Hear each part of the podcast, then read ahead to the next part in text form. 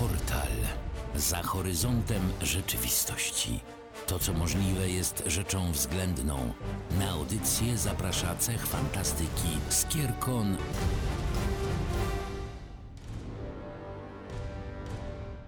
W kolejne niedzielne popołudnie w Portalu wita Was Ciri i Aurelion. Witamy Was gorąco i zapraszamy do Fantazjany. W dzisiejszym odcinku będziemy przywoływać książki i filmy z dzieła, które ukształtowało już całe pokolenia młodzieży i ich rodziców. Przed nami krótka, aczkolwiek chyba tak naprawdę nigdy nie kończąca się historia o nigdy nie kończącej się historii. I już wiecie, o czym mowa. Będziemy mówić o książce pod tytułem Niekończąca się historia, nie mylić z dziełem filmowym pod tytułem Niekończąca się opowieść. Michael Ende, kiedy obejrzał film, poprosił, żeby usunąć z napisów jego nazwisko, ponieważ uznał, iż film nie oddaje przesłania, nie oddaje treści, które on zawarł w książce i że no, film jest tylko bladym cieniem tego, co on chciał opowiedzieć. I tak też się stało. Film tak czy siak jest przepiękną opowieścią, ale zaiste tak się ma do książki, jak maślana bułka z sieciówki do Lembasa. I my dzisiaj głównie o książce, prawda, Aurelionie? Tak, będziemy mówili o książce, chociaż tych porównań z filmem i tego, jak, umówmy się, hollywoodcy bogowie patrzą koślawym okiem i starają się tylko merkantylnie oceniać dzieła sztuki i dzieła literatury,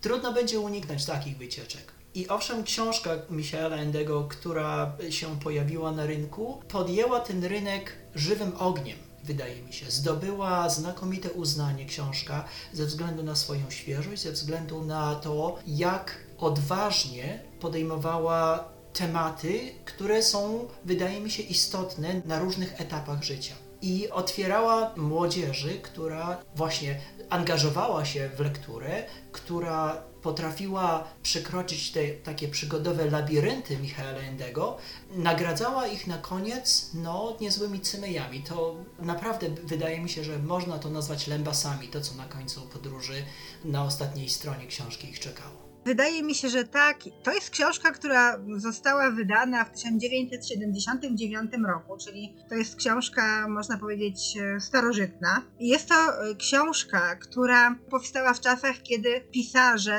odnosili wrażenie, że od swoich czytelników mogą wiele wymagać, że mogą od nich wymagać długiego zaangażowania, głębokiego zaangażowania. I tutaj Ende nie bierze jeńców. To nie jest łatwa książka. Porusza tematy często bolesne. To nie jest taka, wiecie, ugrzeczniona wersja baśni Braci Grimm, tylko to jest opowieść pełna, owszem, piękna, heroizmu, przyjaźni, no, fantastycznych fajerwerków wyobraźni, ale także jest pełna okrucieństwa, rozpaczy, no, desperacji, więc tutaj odbywają się też rzeczy trudne w odbiorze, zwłaszcza być może dla współczesnego pokolenia płatków śniegu, kto wie, ale ja pochodzę z zupełnie innego pokolenia, a też miałam wrażenie, że idę pod wiatr, kiedy czytałam tę książkę wielokrotnie. Zmagałam się z tą książką, żeby iść dalej, bo z jednej strony byłam bardzo ciekawa, co będzie na każdej kolejnej stronie, a z drugiej strony no po prostu to było trudne przeżycie. To jest książka, w której autor ewidentnie wymaga od czytelnika. Mówi, ty jesteś moim równoprawnym tutaj towarzyszem w tej po- podróży, więc jeśli ja to wymyśliłem, jeśli ja to opisałem, a ty się podjąłeś, podjęłaś przeczytania, no to słuchaj, idziemy na równych prawach, tutaj no niestety musisz od siebie wymagać, tak jak ja od siebie wymagałem i teraz wymagam od ciebie. To jest ym, niełatwa lektura, trzeba to powiedzieć wprost, ale kto zagłębi się w tę pozycję literacką, która jest absolutnym arcydziełem, zostanie nagrodzony. Uwierzcie mi, że przeczytanie tej książki wzbogaca duchowo, rozszerza horyzonty, wyobraźni, wiedzy. To jest naprawdę przeżycie, to jest przygoda, to jest coś naprawdę niesamowitego. To jest no, jedna z najwspanialszych książek, jaką przeczytałam w życiu. Tutaj powiem tylko jedno słówko, znaczy może jedno zdanie, bądźmy uczciwi, że warto również przeczytać inną książkę, zresztą każdą książkę Endego warto przeczytać, ale ja tutaj serdecznie polecam Momo, której to Momo chętnie poświęcimy parę słów w jakimś innym portalu. A teraz, Aurelionie, już do brzegu. Co najważniejszego próbuje przekazać nam Ende w niekończącej się historii? To jest doskonałe pytanie i wydaje mi się, że tylu, ile jest czytelników, tyle będzie przesłań. Wydaje mi się, że ta książka jest doskonałym lustrem duszy. Nawet jeżeli podnosiliśmy w innych portalach tę kwestię też, że te największe, najważniejsze dzieła literackie ewoluują razem z nami. I wydaje mi się, że podobnie będzie w niekończącej się historii, że jeżeli czytamy ją jako podlotkowie, czy umówmy się młodzieniaszki, to będziemy zwracali uwagę na inne rzeczy, a jeżeli podejmiemy tę książkę w wieku dojrzałym bądź w wieku stetryczałym, zupełnie inne elementy nas ujmą za nos i będą nas wodzić przez te czterysta stron. W moim odbiorze, w niekończącej się historii są trzy czy cztery najważniejsze osi, najważniejsze wielkie problemy, wielkie pytania egzystencjalne, które będą jak chili i jak pieprz będą nadawały smak różnym potrawom. Michael Ende bardzo sprytnie przemyca te pytania i w przygodach, w tych podróżach, które Atreju i które Bastian odbywają, pyta o to, co dla ludzi, nie tylko dla czytelników, ale dla każdego z nas jest, wydaje mi się, ważne. Pyta o empatię, pyta o to, jak pewność siebie będzie kształtowała i zmieniała ludzi na różnych etapach. Pyta o to, jak odwaga stawiania pytań i zdolność imaginowania, zdolność wyobrażania sobie rzeczy będzie pomagała nam przechodzić przez życie albo będzie czasami może robiła życie dużo cięższym, dużo bardziej trudniejszym do przebycia. Co Ciebie ujęło najbardziej w książce Endego w takim razie? Wiele rzeczy i absolutnie zgadzam się z Tobą, że w zależności od wieku, w którym czytamy tę książkę, zwracamy uwagę na inne rzeczy i gdzie indziej kładziemy akcenty. Jak czytałam tę książkę jako, powiedzmy, młodsza nastolatka, to inaczej ją odebrałam niż teraz, kiedy niedawno ją czytałam. Ponownie wstrząsnęły mną zupełnie inne kwestie. Pierwsza rzecz, na którą zwróciłam uwagę, to jest to, jak często jako dzieci jesteśmy samotni, że dzieciństwo Bastiana, który jest tu głównym bohaterem, i na przykład moje dzieciństwo, chociaż miałam liczne grono znajomych, jednak było samotną podróżą. Tak jak Bastian tutaj żyje tak naprawdę w towarzystwie książek, tak no i ja swoje dzieciństwo spędziłam zaprzyjaźniając się z książkami. Całe dzieciństwo spędziłam w bibliotekach, olewając prace domowe i inne obowiązki. Po prostu czytałam, czytałam, czytałam nałogowo, uciekając w świat tych książek po prostu z rzeczywistości, która skrzeczała.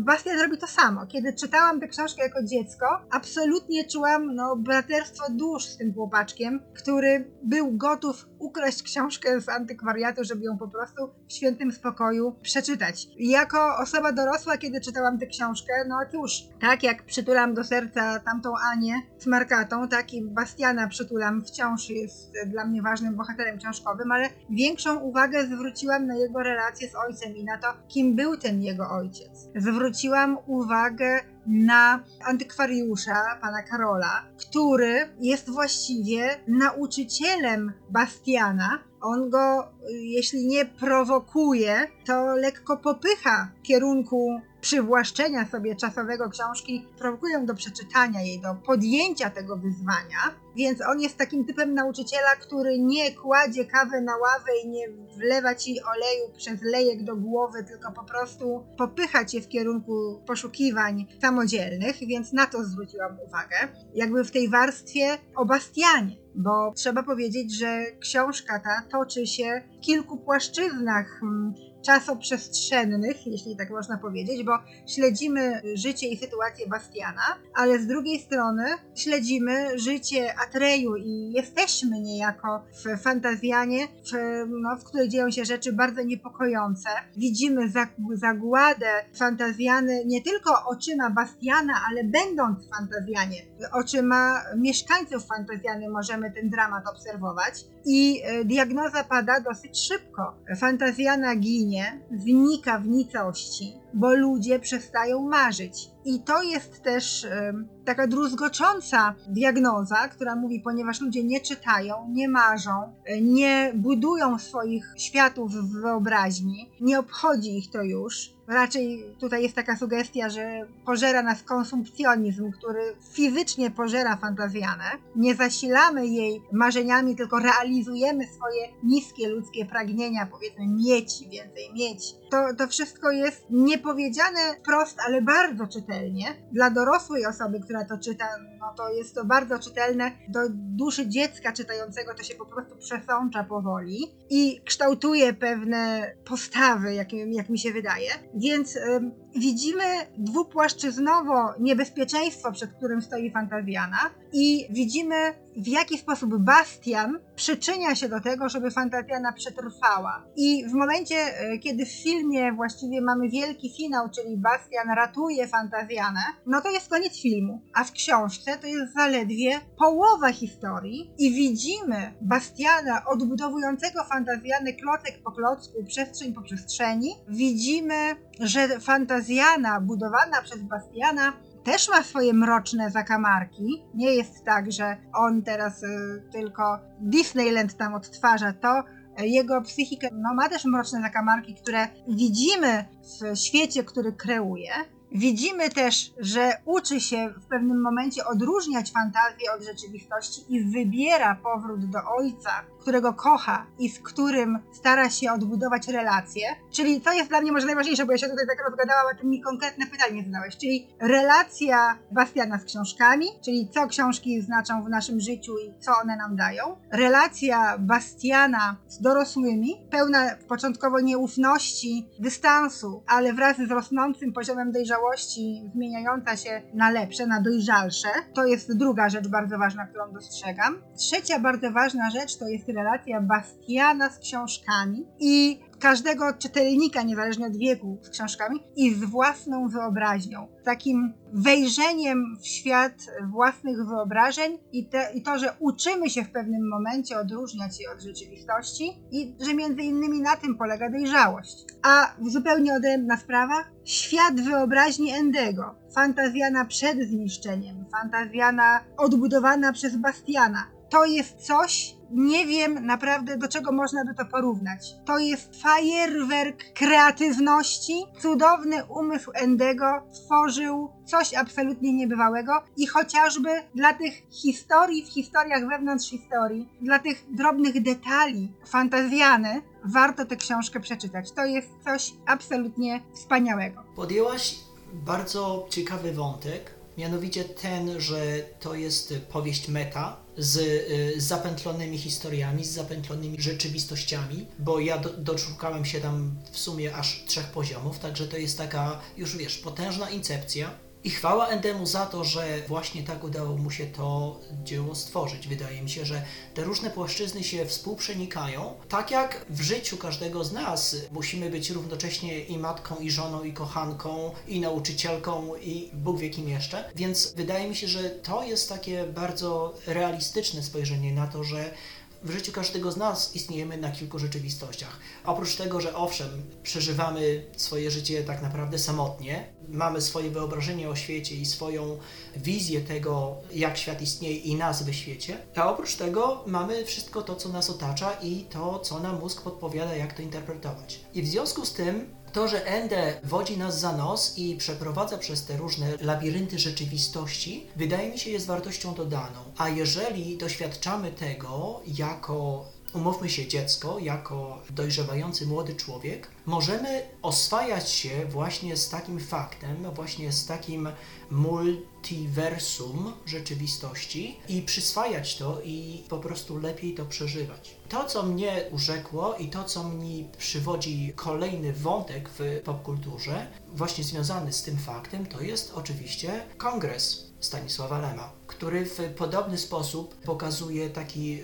dualizm korpuskularno-falowy rzeczywistości fizycznej i rzeczywistości duchowej, rzeczywistości mentalnej. Trudne wybory z tym związane, kształtowanie swoich postaw, kształtowanie tego, co się dzieje na każdej z tych płaszczyzn. A to, co mnie osobiście bardzo urzekło, to to, że Ende również nie nazywa tego, czym ta nicość jest tak do końca. Że tak naprawdę jesteśmy postawieni wobec strachu, wobec właśnie czegoś, co nadciąga, czegoś, co pożera wszystko dookoła. Tak, mówi, że to jest brak marzeń, że to jest właśnie tak jak my dojrzewając gorzkniejemy, tak jak my dojrzewając nabywamy cynizmu i nasze indywidualne marzenia, nasze indywidualne cele zostają zamienione w ruiny i zgliszcza. Ende to wszystko przemyca, ale wydaje mi się, że tam czai się jakiś potężniejszy strach jeszcze w cieniu. Tam czai się jakiś potężniejszy Gmork, który nie chce wyjść z tej swojej jaskini i tylko szczerzy zęby. W mojej opinii tym właśnie takim, jakbym krok wstecz wziął i spojrzał na większy obraz tego wszystkiego, to taka apatia wyłaniająca się z dojrzewającego młodego człowieka, takie zobojętnienie, wydaje mi się, że jest właśnie tym, co ma największe oczy, tym, co może mieć największe efekty, jeżeli przyjmiemy taką właśnie postawę. Wytłumacz, przybliż, bo zaintrygowałeś mnie, a wydaje mi się, że tutaj wymagam od ciebie trochę doprecyzowania to, czym ta nicość jest tak naprawdę? Nicość jest tak naprawdę pozbywaniem się marzeń, ale tak naprawdę dojrzewaniem, jest w związku z tym wyzbywaniem się swoich indywidualnych celów, wyzbywaniem się swoich indywidualnych, dziecięcych wizji, tego wszystkiego, co nas budowało, tego wszystkiego, co nas rozbudowywało, rozbawiało, intrygowało jako młodego człowieka. Jeżeli dojrzewając, już to w rodzinie, już to samotnie, już to w jakikolwiek inny sposób, dostajemy co chwila po łapach, czy to w szkole, czy to na ulicy, czy to w sklepie, no to skutkiem tego będziemy tak naprawdę się coraz bardziej dysocjować od tego młodego człowieka, który był rozentuzjazmowany każdą drobinką piasku, każdą gałązką, każdym kamyczkiem i każdym motylkiem. I właśnie takie gorzknienie, takie postępujące zobojętnienie, wydaje mi się, może być tym największym niebezpieczeństwem czyhającym na każdego z nas. Czyli jakby pozwól, że spróbuję zinterpretować twoje słowa, czyli tak naprawdę ta nicość pochłaniająca kolejne fragmenty Fantazjany to dorosłość? To dojrzewanie. Może warto pozostać Piotrusiem Panem w takim razie. O panie, to, to już głębsza sprawa.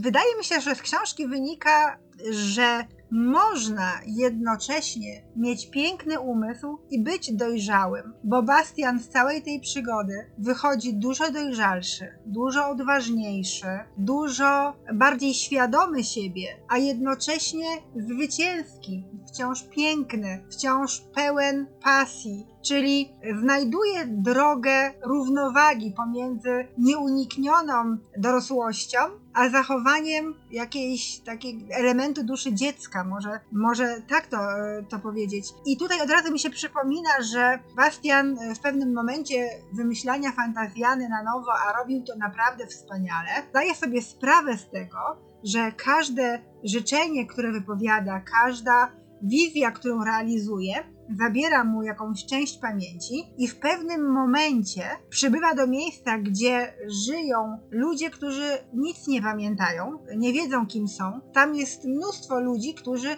kiedyś przeczytali Niekończącą się historię, nadali imię Dziecięcej Cesarzowej, też odtworzyli na jakiś czas Fantazjanę, ale nie zostawili nic dla siebie nic swojego, zapomnieli kim są i już nie mogli wrócić do realnego świata. A Bastian zostawił sobie dla siebie jedną rzecz, mianowicie pamięć, że ma ojca i że pragnie do niego wrócić. I to pozwoliło mu wrócić do realnego świata, co więcej, odbudować relacje z ojcem, no i też odważnie, dojrzale stawić czoła antykwariuszowi, któremu zawinął książkę, a teraz nie mógł mu jej oddać. Więc tutaj sprawa była poważna, ale on dojrzale właśnie postąpił i postanowił się przyznać, że ta, ta książka, no nie, że nie może jej oddać i przeprosić, że ją po prostu ukradł.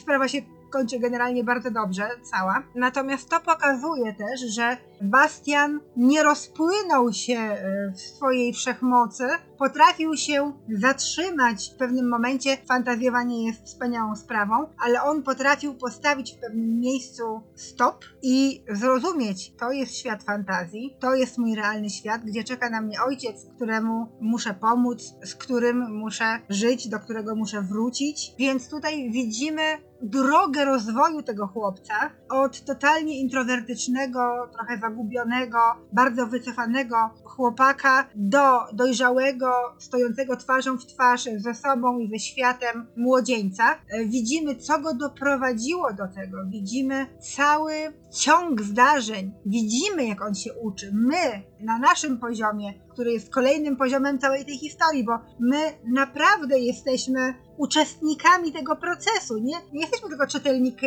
czy, czytelnikami, którzy przewracają stronę. Ende tak konstruuje tę historię, że tak jak Bastian czytający książkę staje się częścią historii tej książki, tak my, czytając Niekończącą się historię, też mamy poczucie, że na pewnym poziomie jesteśmy bohaterami tej właśnie historii. To jest genialne. No i my widzimy, poznajemy, dowiadujemy się, co się takiego dzieje w życiu Bastiana, że staje się on ostatecznie tą osobą, którą się stał. I nie mamy najmniejszych wątpliwości, że to lektura tej książki i silne zaangażowanie w to, co się w niej działo, wręcz użycie siły sprawczej do zrealizowania potencjału tej książki, no że to doprowadziło chłopca do dojrzałości. Czyli widzimy, że książki są naszymi najlepszymi nauczycielami, naszymi przyjaciółmi, naszymi przewodnikami, naszymi mistrzami. To prawda jest. Potwierdzone info. Ja, starożytna jednostka, potwierdzam to z całą stanowczością. Azalisz i ja się dołączam do tego potwierdzenia. Wydaje mi się, że Fantazjana, jako taka łatwa droga ucieczki od rzeczywistości, może być pociągająca dla wielu ludzi. I chwała Endemu za to, że nie tylko Bastianowi udało się z tego takiego mętnego koła wyrwać, ale również panu Karolowi Konradowi Koreanderowi, czyli temu antykwariuszowi, bo to pokazuje nam, czytelnikom, że nie jesteśmy skazani, że nie ma czegoś takiego jak predestynacja i że y, możemy kształtować nasze własne życie tak, jak nam będzie się podobało. Natomiast wydaje mi się, że ważną lekcją z tego, o czym przed chwilą mówiłaś, jest fakt, że można zatracić się w spełnieniu swoich własnych marzeń i że można płacić straszne ceny za to, żeby każde kolejne marzenie, każde kolejne życzenie się spełniło. I w związku z tym chyba warto też wziąć czasami oddech, wziąć czasami na wstrzymanie i po prostu cieszyć się tym, co nam życie daje. Cieszyć się tym, że przewiśniegi właśnie zakwitają, że dzisiaj w Knoxville mamy dwadzieścia cztery stopnie Celsjusza, że niedługo gęsi przelecą.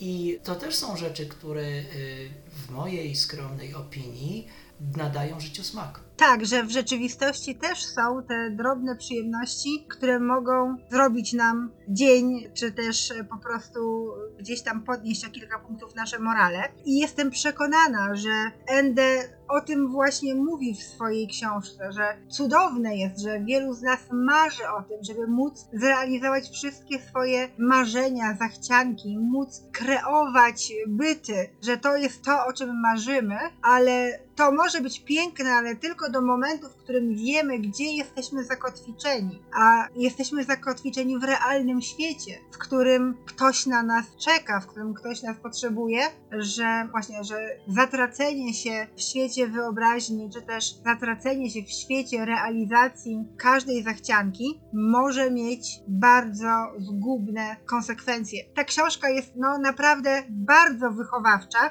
w sposób nienachalny, bo my tutaj teraz, prawda, się wymądrzamy, bo jesteśmy starcami, którzy mówią o książkach dla młodzieży, ale wiesz, co mam na myśli. Mam nadzieję, że czytelnicy też wiedzą, że Ende nie kładzie nam tego łopatą do głowy, tylko no my, my to wnioskujemy jako czytelnicy, ale jest nam to podawane w bardzo subtelny sposób. Można czytać książkę Endego na wielu poziomach. Można ją przeczytać właśnie jako taką umoralniającą przypowieść, można ją przeczytać jako traktat filozoficzny, a można ją po prostu przeczytać jako fantastyczny, po prostu jako erupcję wyobraźni, która y, tworzy niezwykłe postaci, niezwykłe miejsca, niezwykłe historie, legendy, baśnie. To jest baśń w baśni, wewnątrz baśni. Nie chcę tutaj spoilerować, nie chcę o tym wszystkim opowiadać, ale od Dziecięcej Cesarzowej przez las, który jest w nocy pięknym, cudownym, pełnym życia lasem,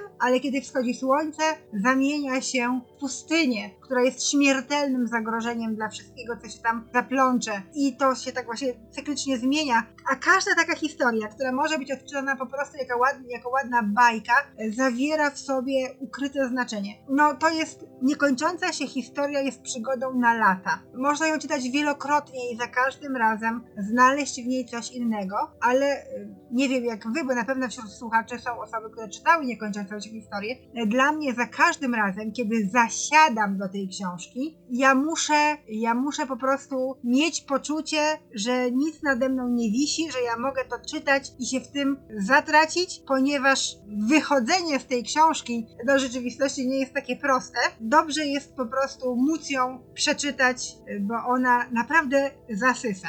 Na dodatek polecamy czytać tę książkę, jeżeli nie macie wady wzroku w postaci dichromii, bo Ende starał się wydać tę książkę tak, żeby wizualnie pokazywać, na jakiej rzeczywistości dany fragment się rozgrywa. Więc jeżeli potraficie rozróżnić kolory zielony i czerwony, jak najbardziej witajcie w Fantazjanie.